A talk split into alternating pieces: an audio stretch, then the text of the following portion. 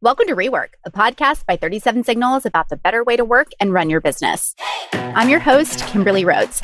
If you've been following along in the podcast, you've heard us talking about leaving the cloud. That 37 Signals was making the move to host their products on their own servers instead of cloud services. Well, that move is complete. Here to talk about it are 37 Signals co founder and CTO David Heinemeier Hansson, along with someone who's joined us a couple times on the podcast, Director of Operations Eron Nicholson. David, I'm going to start with you to get us started. I know that making this move happen was a big deal, and we got it done really quickly. Yeah, it was surprisingly quick, actually. When we started talking about doing this last year, we had a much longer process in mind. We thought, you know what, this is going to be something that potentially could take years, at least a year. Um, and this is what's so insidious about these big moves that before you start, it's actually a little difficult to plan what velocity can you move forward with. And at that time, we weren't even sure exactly what kind of technology we were going to use, which didn't make it easier. The only frame of reference we really had was when we moved into the cloud. And that literally took years. That was a huge operation of materially changing how the apps were deployed and putting everything into containers and just figuring it all out. So that was the rule of thumb we had to go on. And I thought like, yeah, okay, that's what it's, that's what it's going to be. And that's going to be worth it. But it turned out quite differently. We, in six months, went from, okay, we're doing it and we're doing it this way to being out with seven major applications, six of them these heritage applications, as we like to say, things we're maintaining for existing customers, but we're no longer selling. And then also uh, the major flagship of this whole operation, Hey, our email service that was born in the cloud. And we actually had to figure out, like, how do we run that on our own servers? This was perhaps the most challenging of all the services we pulled back, but it also went way smoother than perhaps we could have imagined.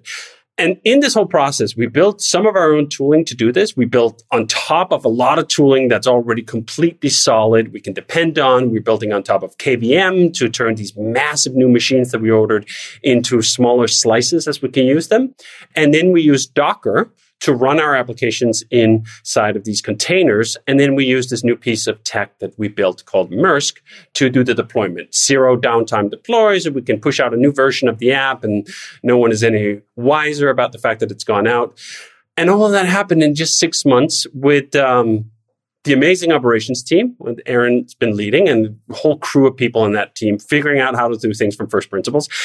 And to note here, not just figuring out like how to sort of get these containerized apps to run our own servers, figuring out how we do logging, figuring out how we do fail over, figuring out how we deal with our two data centers. There were just so many open questions that we had to sort out that were kind of put into the whole thing. We were going to roll everything out in a novel new way. So that's always a great opportunity to question all your existing principles and processes and everything and rejig what you always wished you could. This is one of the reasons why I likened this move to a product launch. When we launch a new product, when we work on a new product, as when we worked on Hey, it's always that moment where you go like, okay, so we've been building apps this way in the past. What do we want to change? What would you do if you got to start with greenfield operations? And this was really greenfield. The servers we got were very green. They came shipped straight on pallets from Dell brand spanking new machines that are incredibly powerful, incredibly fast. I think 192 threads per machine with two CPUs in each machine, just a massive amount of computing power, which, for example, meant that the whole VM slice up needed a new approach because it was rare that we would throw a whole machine after a single service. Now we could fit multiple servers on a single machine, all that stuff. And I think that um, to, to compress all of that into six months, I think is, is beyond our wildest dreams. Now, there's like a slight asterisk at the end of that. Like we're out of the clouds. All the major applications are running in terms of the applications and the databases and so forth. But there's a bit of mop up around. And then there's the big thing, which is our file storage. We're still storing eight petabytes of data in AWS's S3 service. We're leaving that one for next year. That's a huge move in itself and one that's a tons of unknowns around. But the major operations have been completed. It's mop up, and we have uh, Eron's incredible team to to thank for pulling that off. Aaron, so I'm going to go to you because I know that when we first talked back in October of last year, it was like, this is going to take years. As David mentioned, it took much less time. What do you think contributed to that to speed up the process so much? Yeah, it it's been incredible, uh, and the whole team is is really to thank for that. Um, it took us two to three years to move all of this to the cloud, and so we didn't think it'd take that long to come back. But our our plan was to maybe do some small stuff within six months, and then hopefully to to take on some bigger chunks and and have Hey and the other big apps pushed out after a year. And we've definitely beaten that. Um, I think part of it is is the the focus and the resources that we marshaled to get there. You know, we purchased a large amount of servers. We we made a big splash there, and this has been one of the only times that I can remember in the the decade plus that I've worked here that we've had so much the the whole ops team and most of our SIP team pointed in the same direction at the same time, and that that that really has given us the firepower to make this happen quickly, but it's also just the fact that we we reconsidered the way that we were building apps for the data center and decided to do things in a different way that's much more streamlined. It's much faster. It's all based on open source technology. There's no vendor lock in.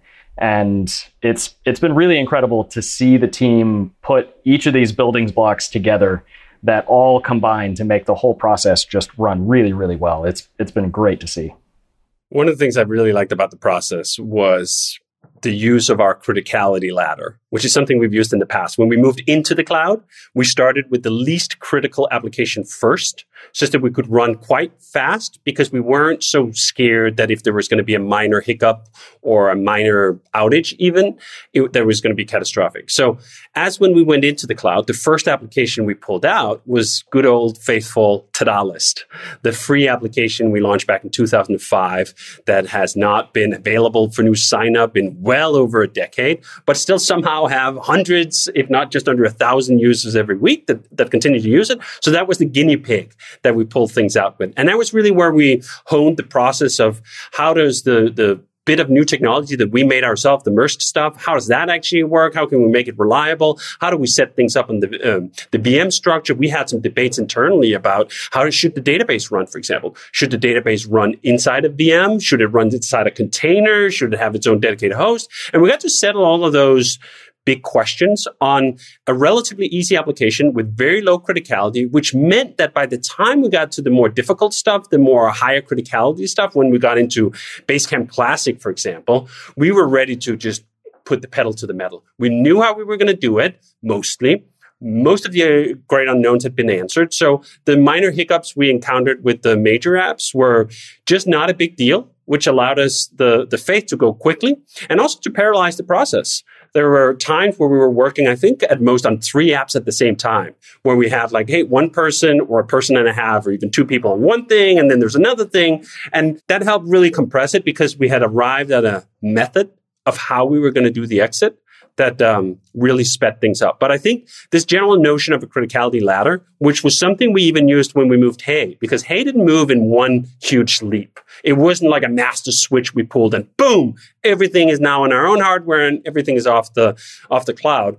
We moved it in, I think, four, five, or maybe even six different steps where we took, oh, here's some caching servers. We can move those over first. Here's some database servers. We can move those. We have multiple database servers. We can move some of the lighter ones. We can move some job services. We can do all these things individually piecemeal where we can roll back if something goes wrong or we can deal with slight um, degradation in, in the service on a miniature scale such that it's not so daunting. I think that's how a lot of people think about it when they think of leaving the cloud. Oh man, we might have this large application that has all these things going on. How can we do it piecemeal? And I think one of the tricks that we hadn't even thought about, or I at least hadn't thought about, was we have uh, stuff in the cloud where we have a data center that we're co-locating that's really close. I think, Eron, correct me if I'm wrong, but like a millisecond apart, which meant that we could do these partial moves um, without having to inject like a 20 millisecond delay or something on database queries, which just wasn't going to fly, then you need that big bang move. So it is a technique I suggest people look into. If you're in the cloud and you don't even have a co-location yet for a data center, could you put the data center you're going to put your own stuff in like quite close to the cloud? And you give yourself a lot more options in terms of exiting in a graceful, measured manner. Yeah, that's that's correct. The facility we're in in Ashburn, and we're in two facilities, one in Ashburn and one near Chicago. Uh, but our Ashburn facility is, I think, a half mile away physical distance from from Amazon's US East One. So we have direct connections into Amazon uh, between those two facilities, and and yeah, it's less than a millisecond to uh, to go between the two. So that made it such that we could sort of bridge between our facility and Amazon's for a period of time to do that piecemeal move. Uh, because the, the nice thing about going up the criticality ladder is we also went up the complexity ladder at the same time. Because Ta-da List is very simple. It, it doesn't really have any dependencies on much other than a database. But as you keep going up that ladder, you get to apps that have Redis and have Resque and have other things that are needed. And the final destination was Hey, which is far and away our most critical and our most complex app, which had also never been run outside the cloud. So the decision by the team to move that a piece at a time was was absolutely needed because we did roll back several times. We would we brought mail over and we found some issues and we sent it back to the cloud while we worked those out and then we brought it back and it was all calm and collected and took a little longer than flipping a big switch like we did with some of the other apps, but was absolutely the right call. And David, you mentioned MRSK, and I know you did a walkthrough of that on YouTube. So I'll link to that in the show notes. But when you posted about leaving the cloud or having left the cloud, you got a lot of comments on Twitter. I pulled some questions. I thought that we could just tee those up for you guys. Um, since we were talking about data centers, this one came from Pedro. Did your company buy or already own your own data centers? Or are you renting space in existing data centers? Is that even an option? Yeah, I think this is one of those questions that initially I was very surprised to see that the orders of magnitude people have in their heads about running your own hardware, they're off by a substantial margin. No one is building their own data centers. Like that's not even just us. You need to be at such a gigantuous scale. Meta, okay, fine. They're probably building their own data center. Apple possibly could. I know they're also renting a bunch of cloud stuff, but they could.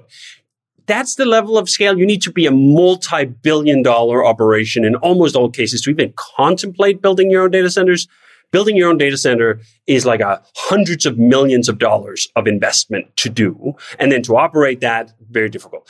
But there are thousands of data centers around the world operated independently, like in some sense, like storage facilities that you can rent a closet or two, or in our case, eight. We have eight so-called racks, four in each of the data centers, where what you're renting is a, is just a plot and you rent the power and you rent the bandwidth and then you rent the physical location to put that stuff into. So that's what we've done. We have these two data centers, as Eron mentioned. We have one in Virginia Ashburn and we have one near Chicago. And we don't even go there. That's the other thing I think most people don't realize. It's not just that we're renting this space, it's that we're not there physically. I posted when the hardware we had ordered this huge half a million dollar order we had placed with Dell. When that arrived, it was two pallets, one for each data center. We never touched those pallets. We had a um, service company called Deft, which is one we're using. That is this white glove service where a pallet can arrive and we tell Deft like, Hey, we got some new servers. They have people in the data center. We pay them um, to then unwrap those servers, to put them into our rack, to connect them. And what we see then is an IP address that pops up and go like, ping. All right. It's ready to be set up, which is actually quite similar to how the cloud works. So I think this is some of the misconception when we say, well, we're moving out of the cloud. People think in their head. Some people think, oh, you're putting like a big computer under someone's desk inside your office. That's something I've heard, which was something that happened, right? Like people actually did that in the early days of the internet. You just you had it on your physical premise, which I actually think is an interesting idea and possibly could work for someone. We're a little, well, actually a lot beyond that scale. But this idea that you rent your space in makes it very easy to approach. There's not a big capital investment. You don't have to think about, I've heard a lot, oh, then you have to have security guards. Are you hiring security guards? Like, no, no, no, no, no these data centers, they have security guards. They have someone managing the fire suppression system. They have someone dealing with the generators if the power goes out. They, you get all of that. So it is really a lot easier than I think most people think. And what's fascinating to me is this is something everyone knew five, six, seven years ago, because this is how all the internet ran. Everyone were in a setup like this. Whether they owned the servers directly or they were also renting the servers from someone, that server sat in a co-located space owned by someone else, owned by an Equinix or any of these big players that are, are out there. It's only really the amnesia that's set in in the last five, six, seven years. People have been born in the cloud and they just think like, oh, what is this ancient technology that you're using? These servers it's like trying to understand how the pyramids were built as though we didn't have the knowledge, as though there didn't exist an entire body of experts and people who'd been doing this for decades. But um, yeah, that's a fun one. Yeah, it's it's extra amusing to me because no one really builds data centers, certainly not companies at our scale. Uh, the hyperscalers, you know, Google and, and AWS and, and then are building data centers a lot. Uh, but the amusing thing is that Deft, our, our data center facilities company, they don't build buildings. They, they rent rooms in a data center facility from someone else who is building the actual physical infrastructure. There, there's whole companies who only do that. Uh, and so, yeah, to even consider us building a facility to host our servers is, is ridiculous because even if we spent hundreds of millions of dollars, that would be to build a pretty bad data center. You know, these are huge capital outlays to, to do it well, and it requires a ton of expertise. But Deft will be more than happy to, to sell you a server, and you don't have to manage anything beyond that. They will be happy to sell you a half rack or a quarter rack. Take as you want and, and get whatever resources you need for your company and, and make them work for you. Well, this is another question that came on Twitter, and I feel like we've answered it a couple times, but it keeps coming up. So I'm going to let you guys tackle it. Moshi wrote, Congrats on the move. One question. Before deciding to move, did you try negotiating with any of the large clouds? Yeah, I think this is a fun one because we had perhaps the best cards on hand of any company our size that I can imagine when dealing with AWS.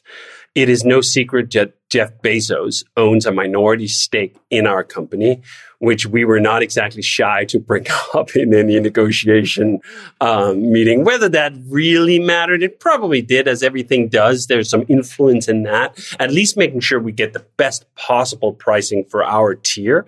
We're never going to get the pricing of a Netflix or someone else that just buys vast, vast capacity with these hyperscalers. But we got really good pricing for our size. And we also did everything on our end to optimize that budget. We signed up for long-term contracts. The, the, vast majority of services that we were using before we decided to exit were signed up for at least a year worth of compute that we buy in advance on a contract that says, hey, even if you stop using it six months in, which we're actually in a little bit now, we exited before some of those contracts expired and we'll have to pay some of that out regardless of whether we're actually using the services or not. And then for S3, all our eight petabytes of file storage, we signed up for four year contract to get the best possible pricing. So there's all that. And then there's the fact that we were on a schedule of monthly budget reviews for the cloud.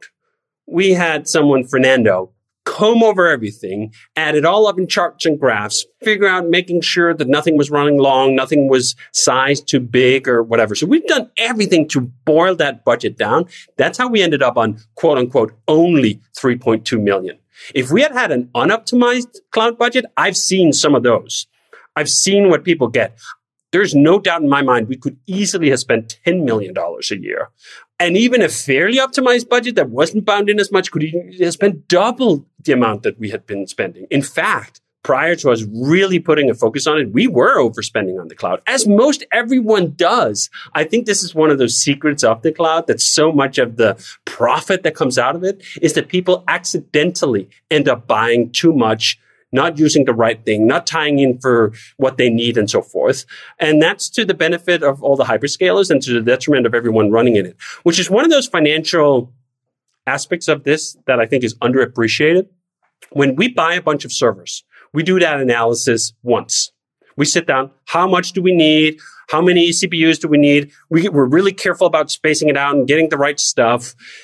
And then once it's bought, there's no more risk it's not like we can suddenly run a query on a database that costs us tens of thousands of dollars, which is actually something that can happen in the cloud. If you run the wrong query on this massive network of machines, they'll just bill you for the cost that it costs to run that. And it can be in the tens of thousands.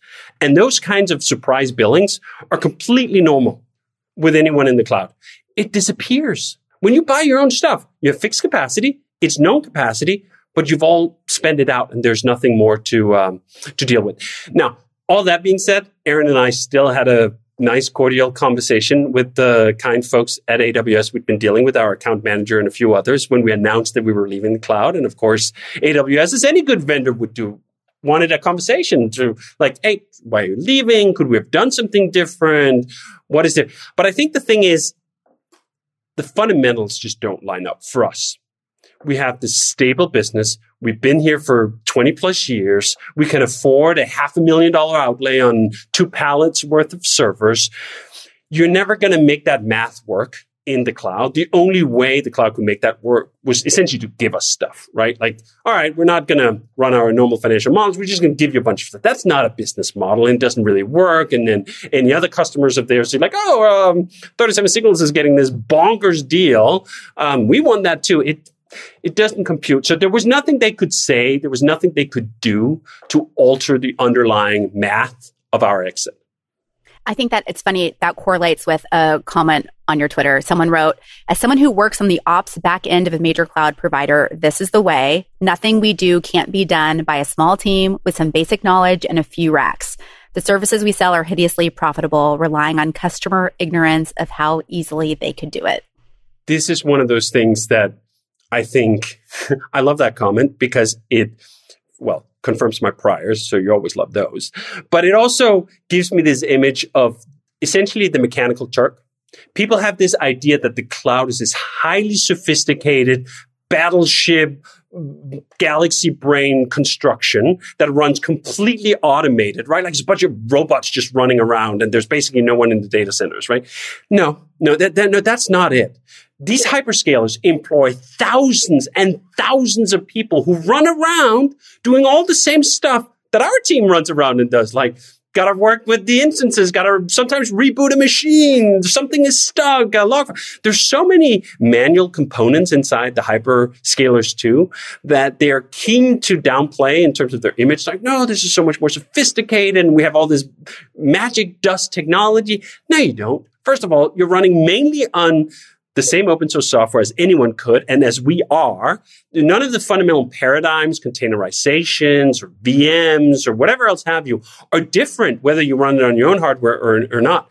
But the cloud marketing campaign has been exceptionally successful in convincing people that they're dumber than they really are, that no one else have this capacity to be able to manage their own hardware, which is just such a, disappointing lesson for the industry to internalize when you know that's not the truth and that we have validated that that wasn't the case for literally decades. The entire internet was built and it scaled and it got to where it is on everyone running their own hardware. And there are hundreds of thousands of highly qualified people who know how to do this. We have a team of about 10 of them.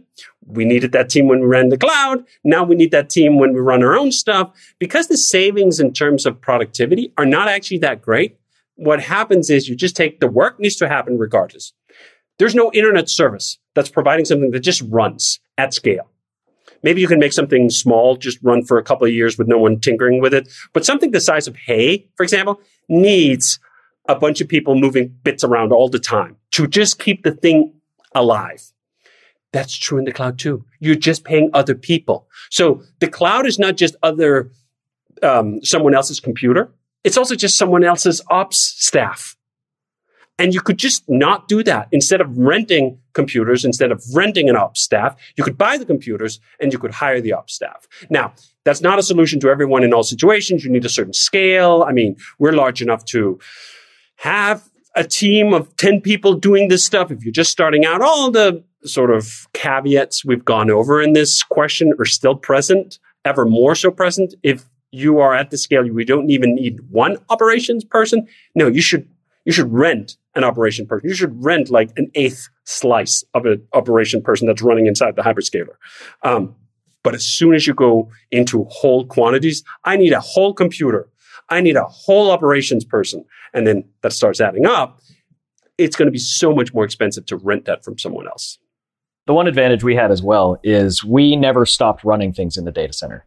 We never moved Basecamp 4 out of the data center. We just didn't get that far along in our cloud journey to the point where everything was on the cloud. We always had our data center facilities. Uh, we moved one of them during this whole process, which was also fun. But we never lost the expertise. And that it is a high bar for for some organizations is if you don't have a staff who has done this and has the expertise and knows how to do it then yes it can be a little daunting and the cloud is much easier at that scale. But if you have the people who know how to do it and you have the facility and the computers in place to do it then it absolutely makes sense to do it on your own Okay, Eron, I have a quick question for you before we wrap up. This one comes from Dimitro. What about backups? How do you do it now? In the cloud, it's a one button click. Do you use RAIDs? I don't even know what that is. What if the server needs a physical reset? How quickly can it be done?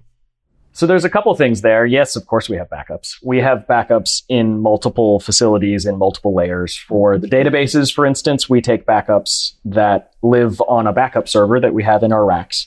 And then we also ship those to Amazon. We ship those to S3 and we store them there to have them offsite in cold storage. The S3 ones aren't very useful in an emergency because it would take a long time to get them back out of there, but that's, you know, the extreme worst case backup scenario is we have something there. In terms of turning a computer on or off, that's what we have the the technicians at Deft for, and and we lean on them pretty heavily to to do anything that requires actual hands on. Although that's fairly rare. Uh, we have ways to get into the servers if they're misbehaving. We have out of band access to all the servers and the network gear and everything like that. So we mostly just need the data center technicians for you know times when we need a disk replaced or a cable that went bad replaced or, or something like that. Okay, so before we wrap up, what's next? I mean, this was a huge undertaking. Eron, I think you've said there's still some cleanup to do. What's next on the ops team's focus? Yeah, we have moved out of the cloud with an asterisk, and uh, and there's a fair amount of work left to do within that that asterisk. All the apps that customers use have moved, but we still have some components. Uh, we have a search cluster for Basecamp that needs to be moved, and we have a pretty large set of logging facilities that we use that are also still in the cloud, and those are running on Amazon's OpenSearch platform, uh, which has been pretty good, but is pretty expensive.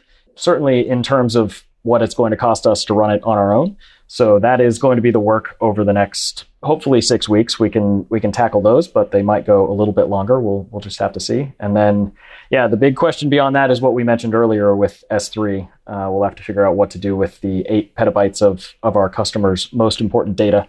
And we'll figure that out next summer for a, a 2025 exit from the cloud yet again. I think also just taking a breather. I mean, this was an absolute I don't know if it was sprint is the right word. There were certainly moments of this that were a sprint.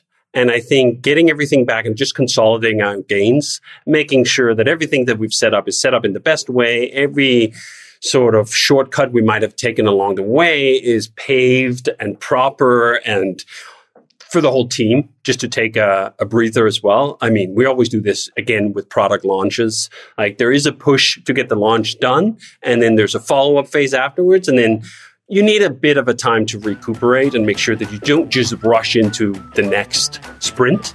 So getting that done and, and getting the team and the processes just fully solid, as good as they can be, then looking at the next challenge. Okay. Well, Eron, thanks for joining us again. You're a podcast regular working on your five timer jacket. Uh, we appreciate you being here. Rework is a production of 37 Signals. You can find show notes and transcripts on our website at 37signals.com slash podcast. Full video episodes are available on YouTube and Twitter. And as always, if you have a specific question about a better way to work and run your business, leave us a voicemail at 708 628 7850, and we just might answer your question on an upcoming show.